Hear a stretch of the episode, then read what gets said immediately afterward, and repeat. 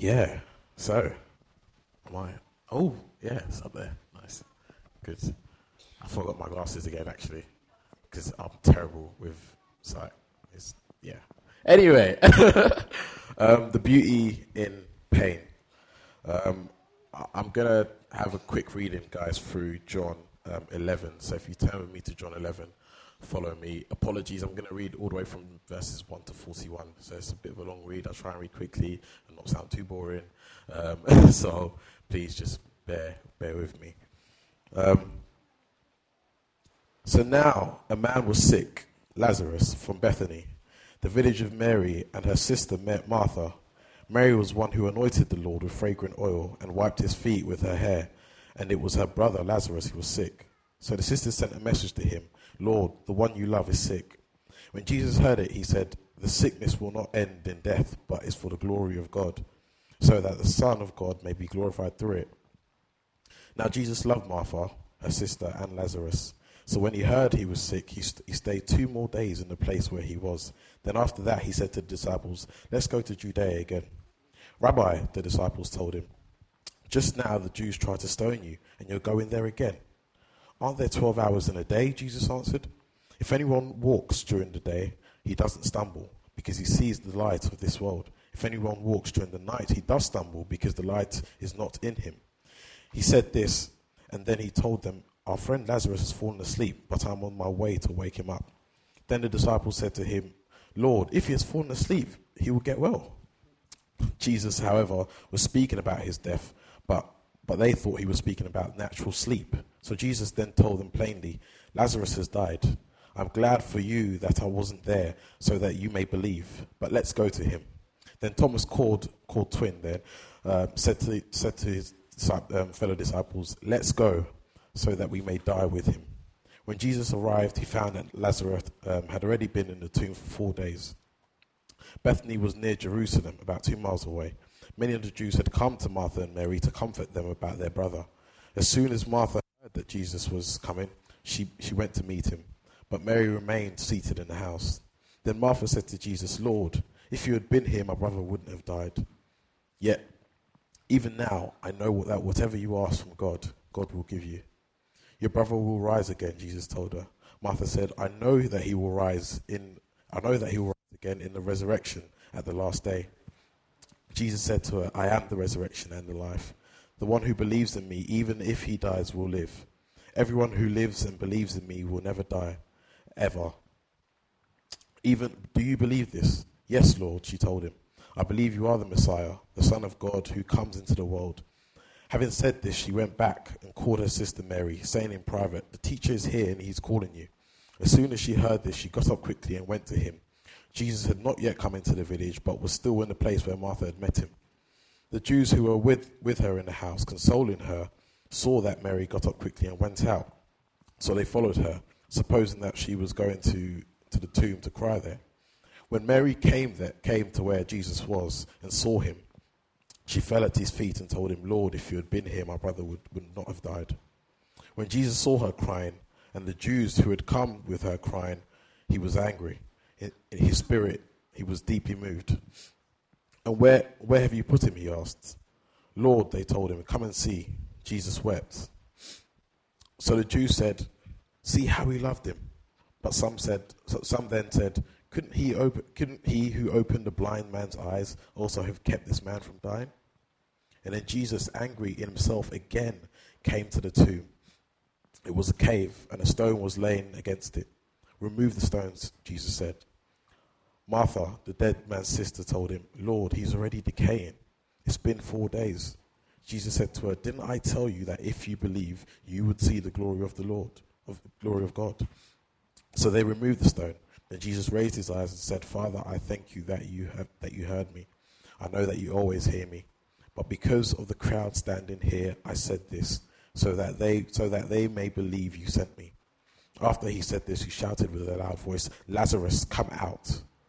The dead man came out, bound hand and foot, with linen strips, and with his face wrapped in a cloth. Jesus said to them, Loose him and let him go. So, oh, yeah, I figured I figured it was a bit weird. Is that all right? Everyone, yeah, it's a bit better, isn't it? Yeah, okay, cool. So I'm Still getting used to this Madonna mic. Apologies. Um, so, um, oh, thank you, Sharon. I wasn't actually following it, was I? Terrible. um, right. So, um, this is about Lazarus. Uh, when people talk about Lazarus, what do you tend to think that they're going to talk about usually? I tend to think they think faith and the power of Jesus and that sort of thing. Yeah? Well, I'm talking about the beauty in pain and suffering today, which is weird. You might think, where'd you get that from in, in the story of Lazarus? Uh, but I guess it's better to start off with some context here. Uh, and so we start off with the story of these three siblings. Uh, that's Lazarus, Mary, and Martha. Um, the story of Lazarus takes place in the village of Bethany, um, and that's not too far from the Mount of Olives, which is basically near Jerusalem. Um, and there, basically, John tells a story of these three siblings who live together. Um, the Mary that John is speaking about, uh, just as a side note, is not the same Mary Magdalene that we hear of, who also anointed Jesus previously in Luke 7. Um, she was understood to be a sinner, whereas this Mary wasn't understood publicly to uh, be a sinner. However, both of them, as I say, did anoint Jesus with their hair.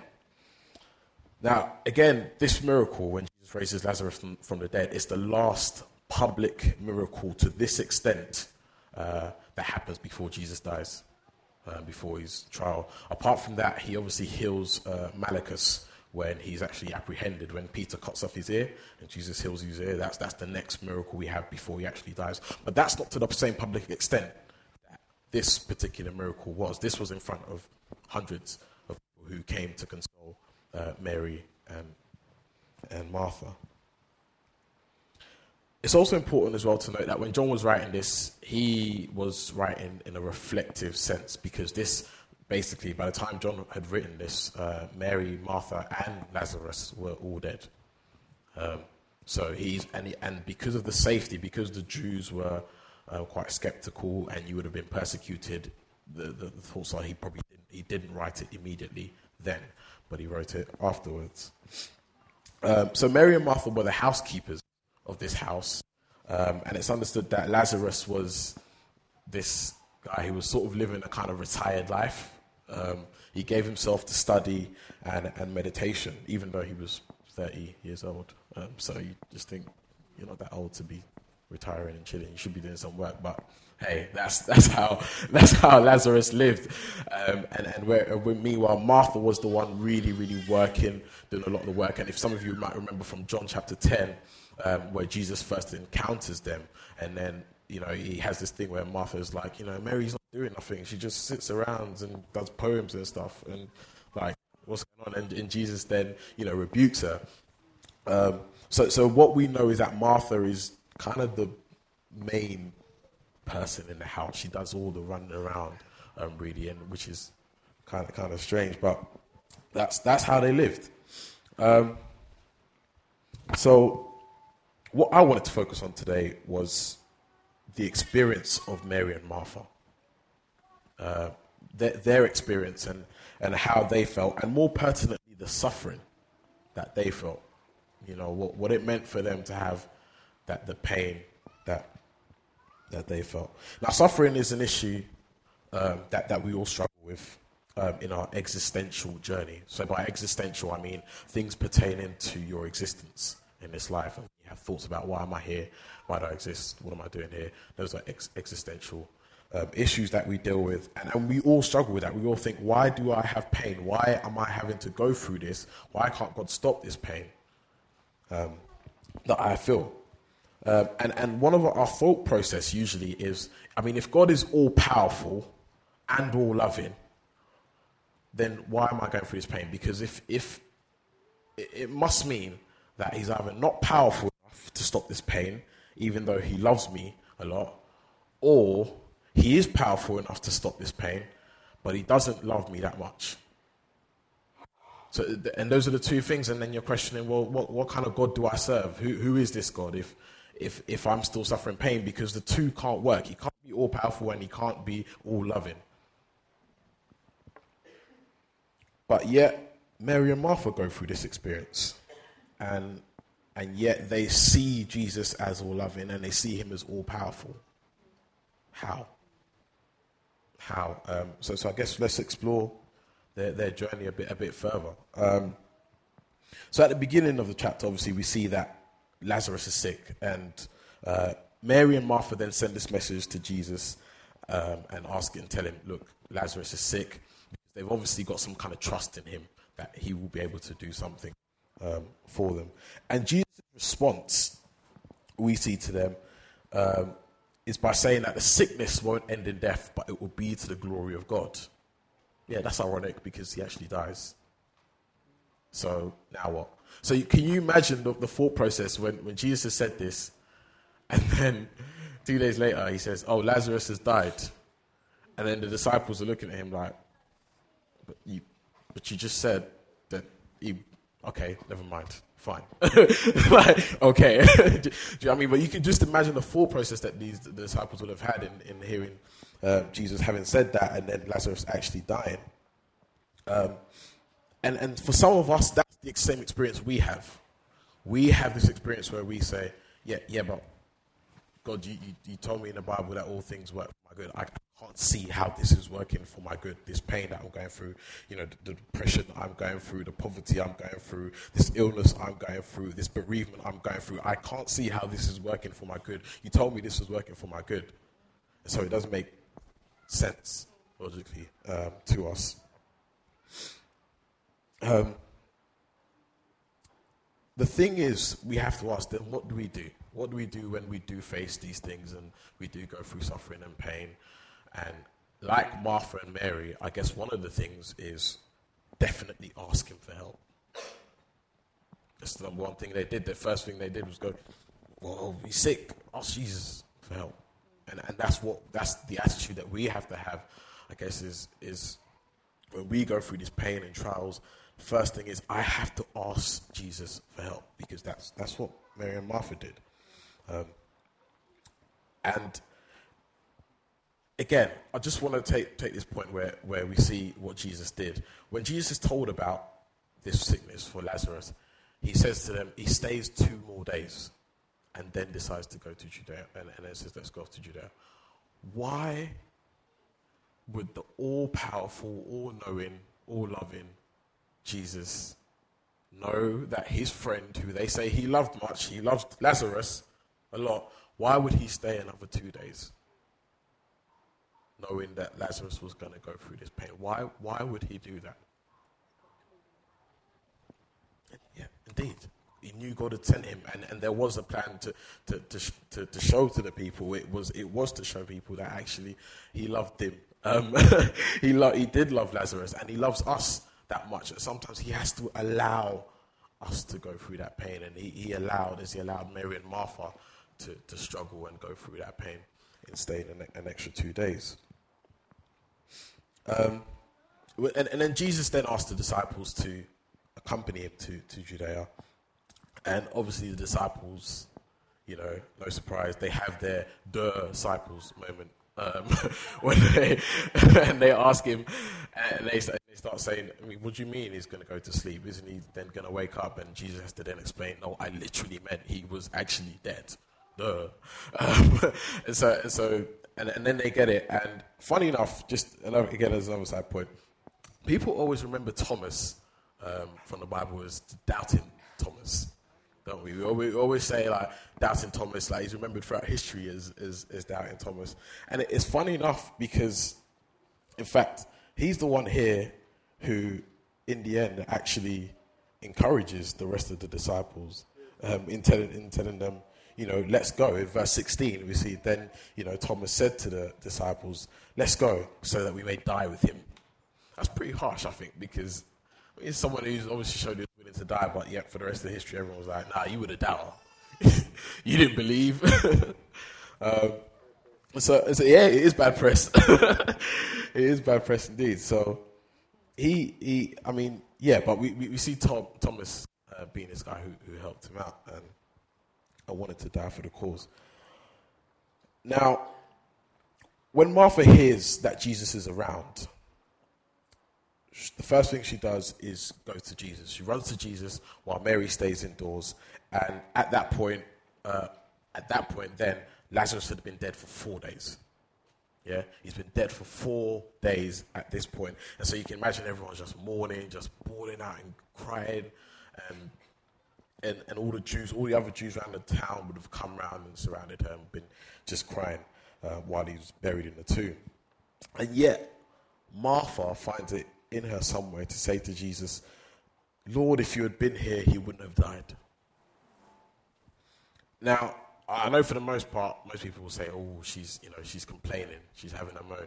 I actually don't think she was having a moan. I, I don't see it that way because of her next response, because of the, what she then says.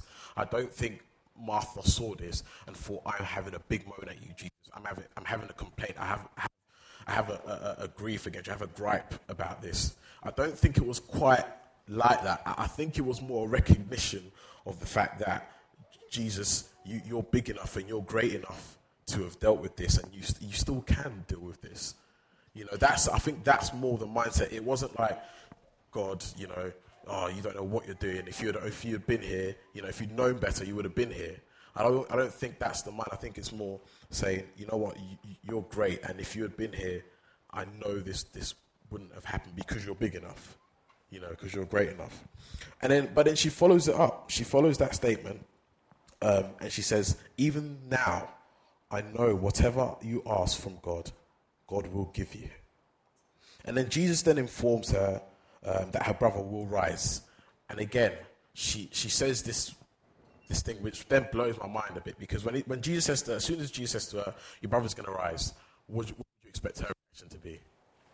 Yes, yes. Can't wait for him to come back and be with me. He's going to be with me and Mary. Like, oh man, I can't wait. Great times, happy times. Like, I knew Jesus would do this. I knew you would do exactly what I wanted you to do. Because that's probably what she wanted.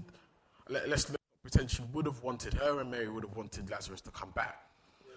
But her response, when Jesus says he will rise again, she could have taken it as in, yes, he's going to rise immediately at that point. But look at what he says. Um, where we, look at 20, verse 24. So, verse 24, if you're with me there.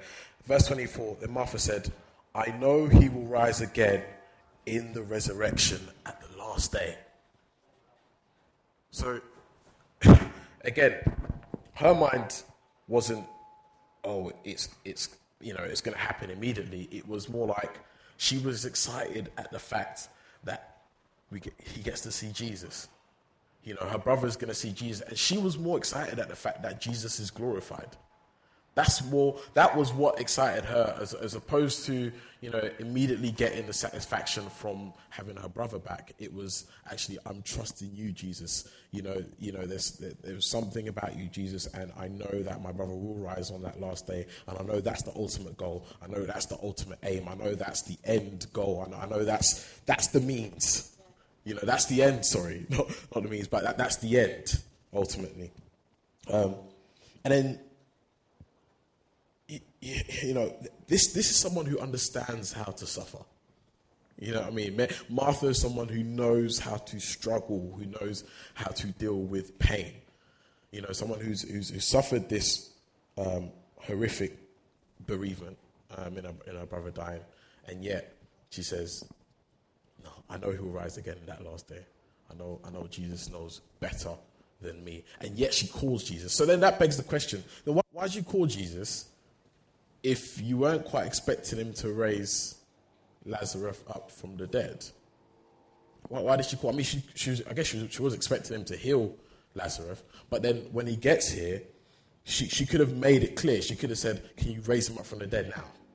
But she says, No, no, I know he'll rise again on that last day um, of the resurrection. Again, that's someone who her mind in suffering, in pain, was that if I can only ask Jesus. He knows what's best, He knows what's good for me. And it might not be everything that I had in mind, everything that I had planned, but I know whatever Jesus is going to do is right. That's the difficulty in suffering. That's the, that's the real hardship in suffering, where we go through these pains and we go through these difficult moments and, and difficult occurrences in our life, and we have to be able to stand and say, I don't totally get this, but one thing I totally get is Jesus is great, and I know Jesus knows exactly what needs to be done here, so I'm asking him for help. That, that was Martha's mindset. That was what her mind was about. And so then Jesus goes on and and he makes this claim and he, and he says he's the resurrection and the life and that anyone who believes in him even though they die they'll live and then he challenges martha and says you know whether she believes you know does she believe that he, he he's able? And and she says yes. She confidently says yes. Now one of the important things as well to remember is that there are some people that they believe in a sense of suffering where we say, where we say this, where we say, okay, I'm suffering, so it must be God's will that I'm suffering, and that, that means I'm not going to bother praying for Him to heal me from this suffering, because it must be God's will. That's not quite what Martha and Mary did. That's, that's not what they did. What they did was ask Jesus for help, and yet still trust Him to do His will, and yet trust Him to do what was best.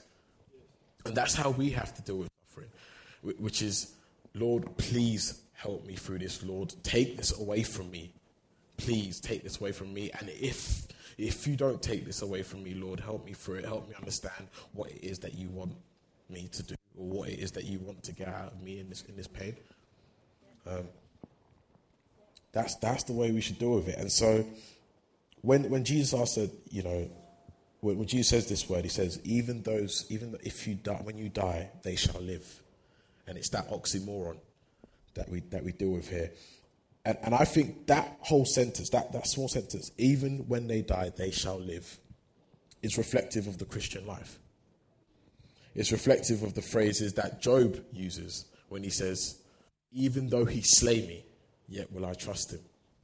Uh, that's in Job 13, 15. We see Job says, You know, you know, God, kill, if you kill me, I'll still trust you. You know, you know that heart that says that's how to suffer, that's how to deal with pain. And, and again, even Paul, when, when Paul was write, writing to us in 2 Corinthians 6.10, he says that though even though even though we are sorrowful, we are always rejoicing. Yeah, again, it's this oxymoron. It's like in pain, in difficulty, I'm rejoicing because there's a bigger picture to this. There's there's more more to this. There's God to this. You know, that's the ultimate picture is that there is God in this. And so he says, so even though even though we're sorrowful, we're yet always rejoicing. And he goes on to say as well that even though we have nothing, we are possessing everything. You have everything that you need pertaining to this life because God has given it to you. And God is going to give you more in the life to come. But in this life, everything that we need, we have it in Jesus we have it in Jesus if we would look to Him and if we, if we would trust Him. And so, suffering and friends.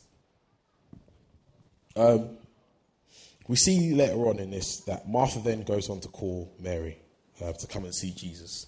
She rushes away, and and we're told that the Jews at this point are mourning with Mary, so they're they're they're, they're sort of with Mary crying, crying, and crying, uh, which probably would have, would have done their cultures, just cry excessively. Um, and they're doing this with Jesus. But then when, when Martha comes, mind you, imagine you've got like a just set of women hanging around and they're just crying and bawling. And then Martha comes in and says, Yo, yo, Mary, Jesus, Jesus, Jesus is here. Jesus is here. You know, come and see Jesus. And then all the other people, all the other like her friends, was like, oh, just, just cry. It's all right. It's all right. Oh, oh, Lazarus. But meanwhile, Mary has a different reaction. Mary has a different reaction. She gets up and, and she rushes. She rushes to come and see Jesus. But meanwhile, her friends, her, her friends, when she when they see Mary rush up and run away, they think that she's going to the tomb to cry more because that was what they were used to. That's what they, they, that's the only way they could deal with life was just cry, cry, and be sorrowful and be sad and and and and, and cry and go, oh, you're going to cry there? I'm coming with you. Let's cry some more. you know that that's kind of what what their attitude seemed to be is just just just this weeping. But Mary wasn't actually going for that. She was going for Jesus. She was looking for hope of help. She was going there. And so one of the points there was that was so important to me that it's so important that we as Christians in our life we have other brothers and sisters around us who point us to Jesus. Because Martha came in and she she run in and she's saying Jesus is there. She's pointing Mary to Jesus, and all her friends around her, rather than think about saying, "This is Jesus. This is the Anointed One. This is the King of the Jews," we could have pointed her and said, "Look, let's go to Jesus." Their first thought was to cry some more. Their first thought was that she's going to the tomb to cry, and so they followed her because they wanted to cry more with her. And, and, and Matthew, obviously in the Beatitudes, talks about, you know, more, um, blessed are those who mourn. Um, and th- there's an important point because Paul talks about that as well. You know, it's, it's a blessing to mourn with your friends, um, as, as in, you know, your brothers and sisters in Christ. There is an important point there because we do need to learn sometimes my brother is mourning, I need to mourn with them. But there is a time as well to point your brother and sister to Jesus and encourage them and say, bro, it's okay. Jesus is here. You know, we need to trust him. Uh, as, as, difficult as this is, as, as, painful as this is, perhaps whatever suffering we're going through, we, we need to trust Jesus. You know, we can cry, and there is a time to cry, there is a time to mourn, um, but a time to trust Jesus. And, and those women around Mary didn't recognize that. They didn't recognize the time to, to trust Jesus. Martha did. Martha recognized the time to trust Jesus, and that's, that's what we have to be able to do um, as, as, as adopted children of, of, of, Christ Jesus, we, we need to be able to say, you know what, I, I can put a hand around my brother's slack shoulder and cry with him and, and, and understand his pain and, and try to sympathize with, um, with him, but say, you know what, we, we still got to go to Jesus, bro. We still got to trust Jesus um, because there's no other hope um, apart from that. Um,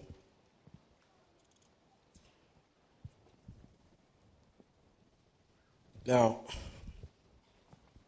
Mary sees Jesus, and, and just likewise, like Martha did, she falls at Jesus' feet.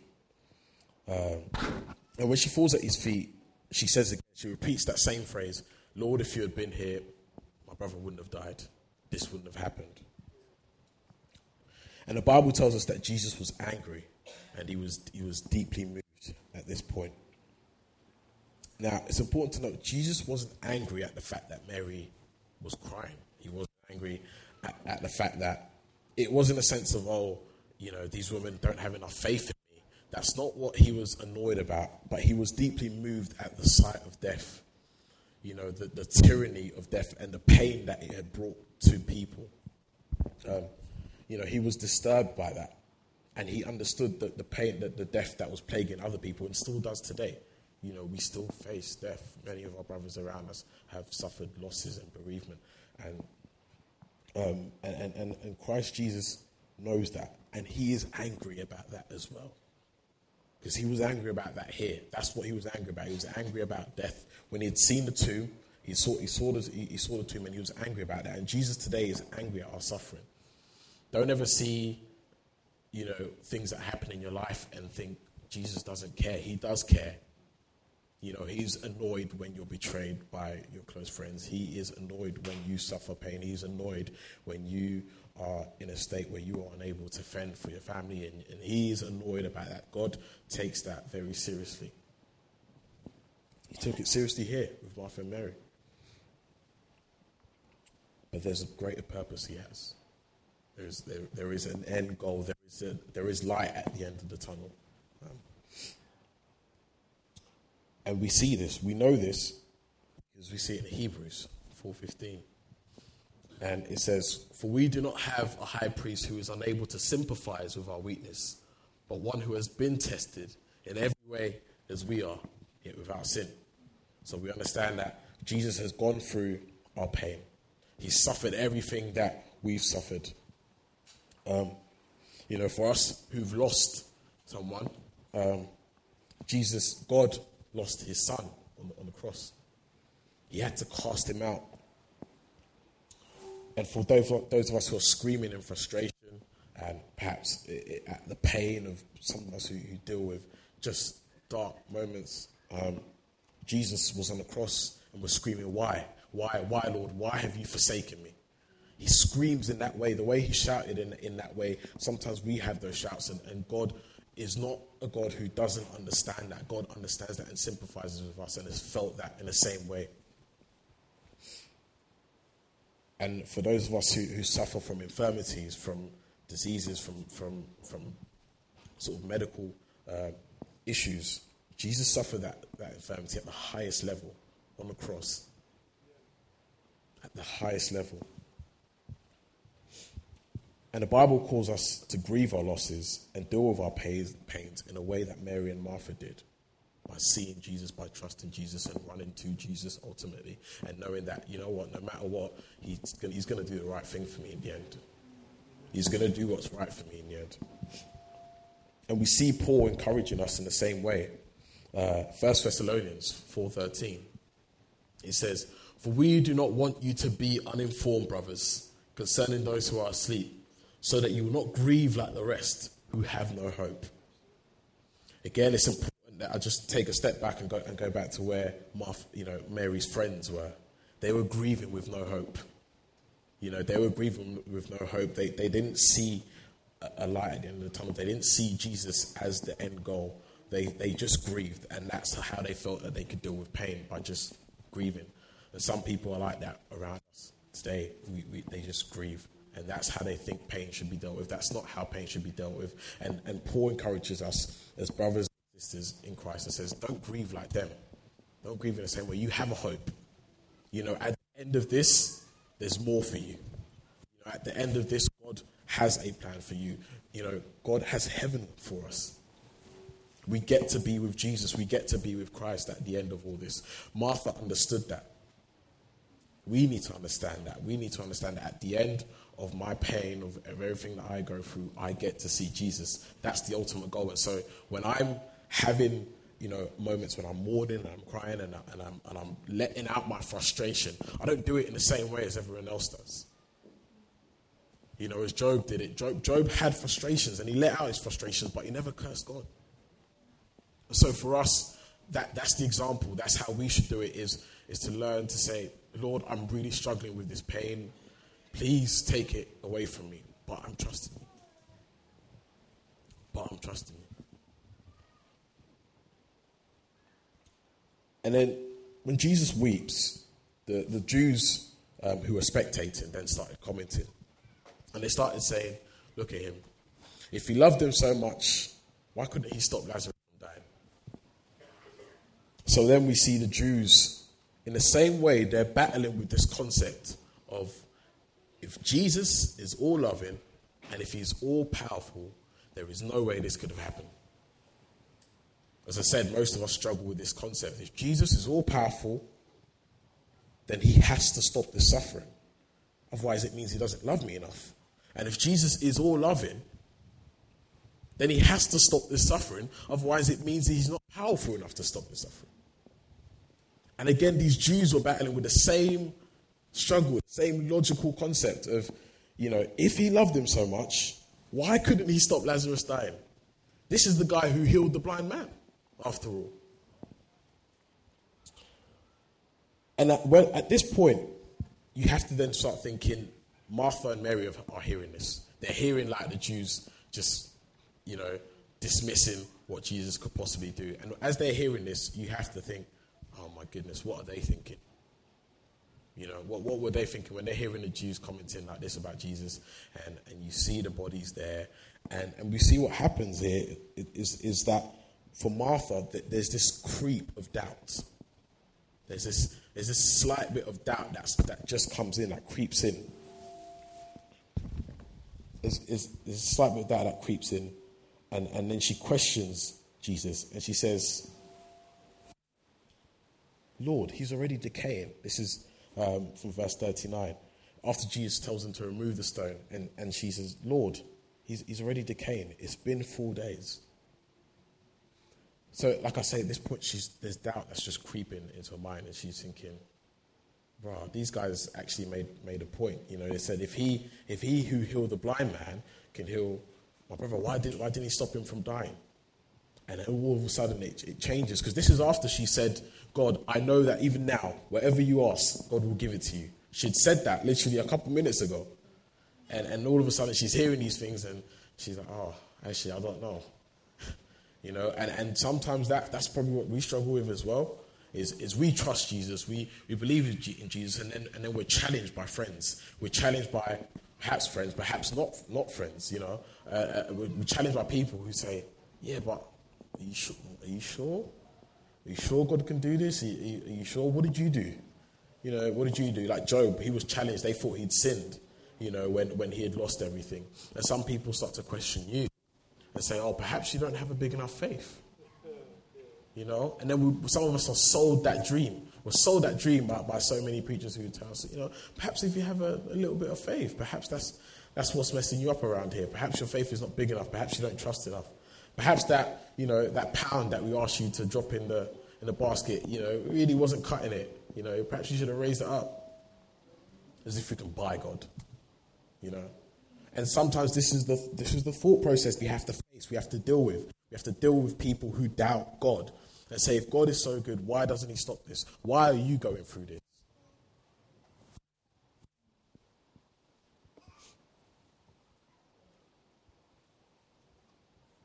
But we see what Martha does. After Martha has this moment of doubt, Jesus then reminds her again and says, You know, didn't I, did, did, didn't I tell you, didn't, I, didn't you say you were going to believe me? You know, did, didn't I ask you to, to believe me? Do you still believe me?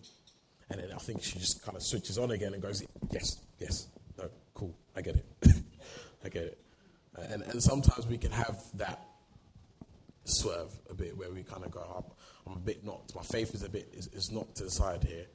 But we have to have brothers and sisters who, who again encourage us and say, No, believe, trust, trust Jesus. He's doing, he's doing what is good for you. He is doing what's right for you. And so there's a bigger picture to this because no, here we go because we hear it here in Peter, and he says, Rejoice in this. Now, though, for a short time you have had to struggle in various trials, so that the genuineness of your faith, more valuable than gold, which perishes, though refined by fire, may result in praise, glory, and honor the revelation of Jesus Christ.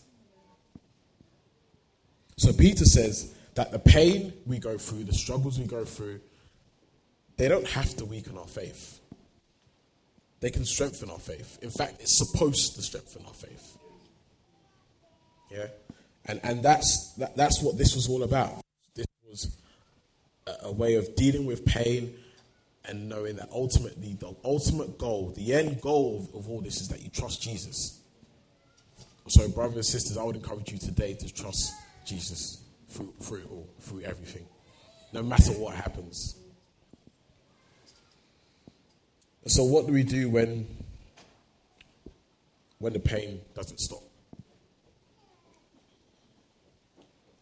So, like I said, um, unfortunately, unfortunately, some of us have been sold this dream by other people who sometimes will tell you, you know, just speak it away. Speak away whatever pain you, you have because you just can, right? And then sometimes it doesn't happen, and then we go, now what? Now what, bro? you know, you, t- you told to, to, to talk this pain away, or, or someone's prayed for you, and it, it, didn't, it didn't happen, it didn't work, whatever you wanted it to work didn't happen, and, you know, you've had all the treatment, you, you've gone through everything, and things are just not changing, and you're just distraught. Then what do you do? It's another important point that happens next with Lazarus, with this story. I know we see Lazarus is resurrected in the end, so sometimes it paints this picture to everyone that everyone was dead, everything was perfect, everything was nice, you know, everything happened just the way it happened. So, you know, if God's done it for Martha, why can't He do it for me? You know, He's done it for Martha and Mary, why, why can't He do it for me? Why can't He raise me up from the dead? Or raise, you know, someone up from the dead and, and, and take me, take away my infirmities and take away the pain that I might be suffering? Well, here's an interesting point. if you read on after chapter 11, after Lazarus is from the dead, you then read chapter 12. And further down, what you find is that when the, when the, when the Jews found out that everyone was believing, was starting to believe in Jesus because of the fact that he'd, ris- he'd risen Lazarus up, up, what did they do? They plotted to kill him. This is a man who's just been raised from the dead. You've just, you've just raised my brother from the dead, Jesus. And now, because of you saying Jesus, they're going to want to try and kill my brother again. So, what happens is that the pain doesn't actually stop completely. They're still persecuted, they're still having to go through this pain. And so, it's not the happy ever after story that everyone looks for. It's pain. It's still more pain. And, and the Bible doesn't tell us, the Bible doesn't give us a record and say, well, um, when, when, when Lazarus was actually killed by the Jews, but we're told that they plotted to kill him. And so you can imagine they were probably on the run at some point, and if not on the run, you know, perhaps constantly under persecution and dealing with this. And this is all because of the same Jesus. The same Jesus who they trusted, who they'd asked to come and help them out in the first place. So you're just thinking, you just made it more difficult for me. You might as well not have raised him up from the dead if this was going to happen. You can imagine that's probably the thought process. But the whole point of this is that pain in this life, here, it might not stop. That's the honest facts. Those are the facts. It might not stop. And in fact, in fact, as Christians, we will face suffering. And we're told in Scripture that, you know, the suffering is to be more like Christ. So that it would make us more like Jesus. And we can see from Paul here, so that it would show that we have a genuine faith. You know? So it's, it's to refine us, it's to refine our faith. And you know, like he's talking about, he's making this reference to gold, and we know how gold is made. It's you know, it's refined. It goes through this fire to make it fine. And that's what happens to us in our difficulty. And so, what do you do when the pain doesn't stop? Trust Him. That's it. Trust Him. That's what Mary and Martha did in the midst of their pain, in the midst of their struggle, and, and in the midst of what they thought was going to be long lasting suffering. They trusted Him, they trusted Jesus, regardless. And they knew that no matter what, He would help them see beauty in their pain. They, they didn't know how. They might not have known how He was going to do it completely, but they knew somehow Jesus was going to cause them to see beauty in their pain. So, how do we see beauty in our pain today? How can we possibly see any beauty in, in the struggles we go through day by day, dealing with work, dealing with depression, dealing with poverty, dealing with infirmities, dealing with family, dealing with bereavement, dealing, dealing with divorce. How do we see beauty in all that pain? We see the things that happen in this world, and you know, sometimes we're just horrified. You know, some of the things you see on TV, and, and, and you're scared for your life. You know, you think about acid attacks now. She's just like, I can't even walk the streets and, and just feel comfy, you know. You just think, how do I? What? Where is the beauty in this?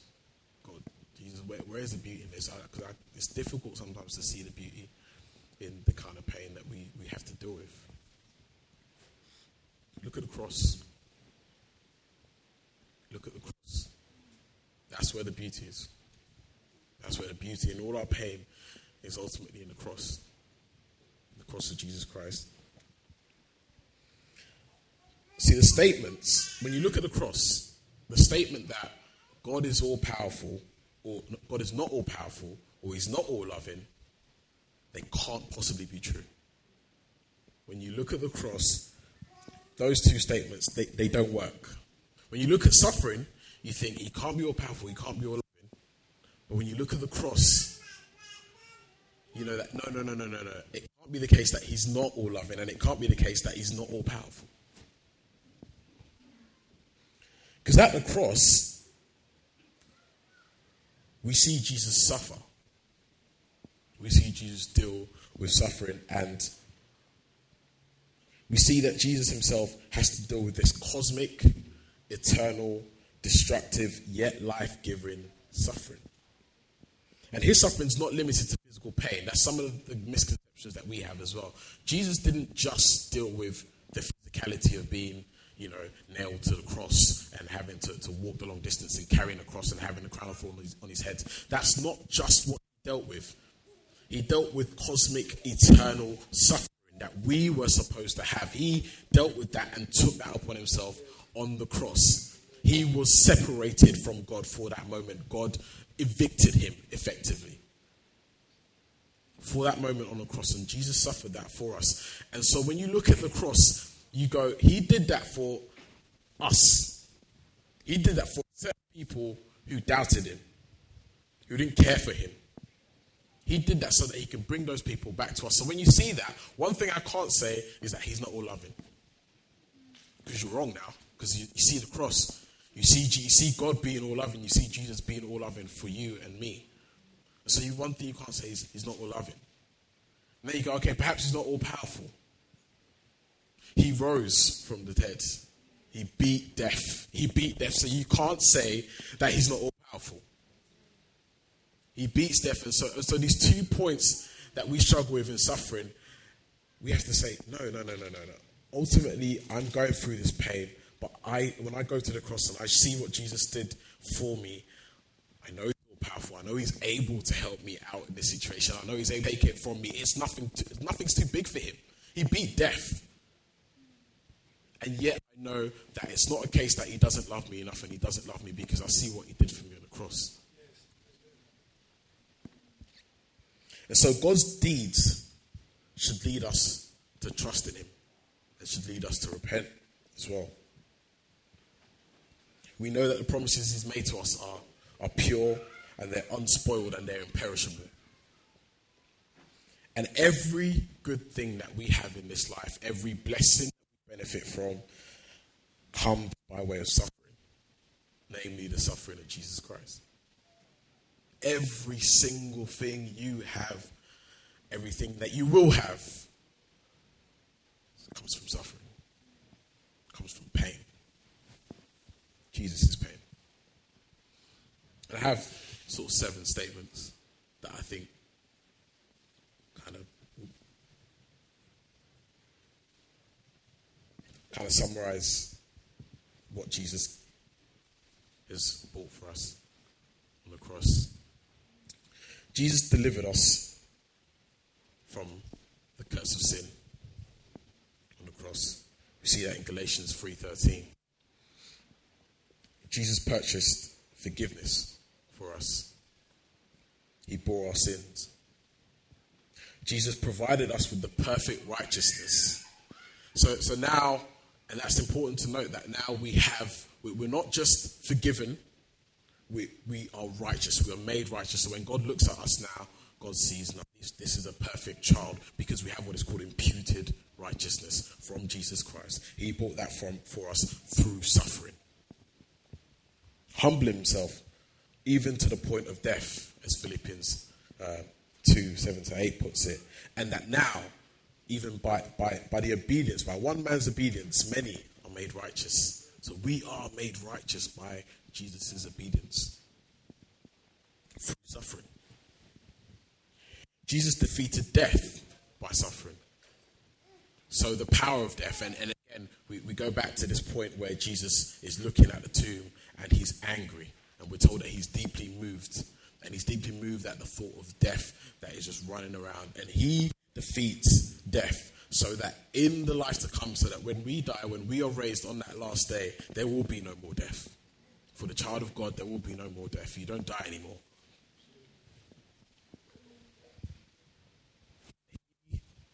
Hello? And he, he disarmed Satan. How did he disarm Satan? Jesus' sacrifice for us took away the power of unforgiven sin. That was the only weapon that Satan could choose to damn us to hell. That was the only substantial weapon that Satan has ever had in his armor, his unforgiven sin. And Jesus took that. Jesus disarmed him, so he has no, he doesn't have that weapon anymore. Because now we can be forgiven. The child of God can be forgiven, and Jesus has bought that for us. And Jesus per- purchased perfect healing through suffering for us. You know, by his stripes we are healed. He said, we can be healed. We can trust Jesus to heal us. He can heal us when we are suffering pain in this earth now, but he will heal us totally, irrevocably when we are in that place in heaven. When that, when that day comes, we'll be whole, we'll be glorified, our bodies will be full and perfect. And Jesus secured eternal access to fellowship with God. Again, God, now this relationship that, that was so broken and, and, and so messed up, now Jesus has brought it together and we get to have a relationship with God. We get to call on Him. We get to call God Abba, Father, because of Jesus' suffering. Because He suffered, because of His pain. I don't know about you guys. I don't know if you've ever had like a bad dream before. You guys ever had like a really, really, like really like a nightmare, like a proper nightmare?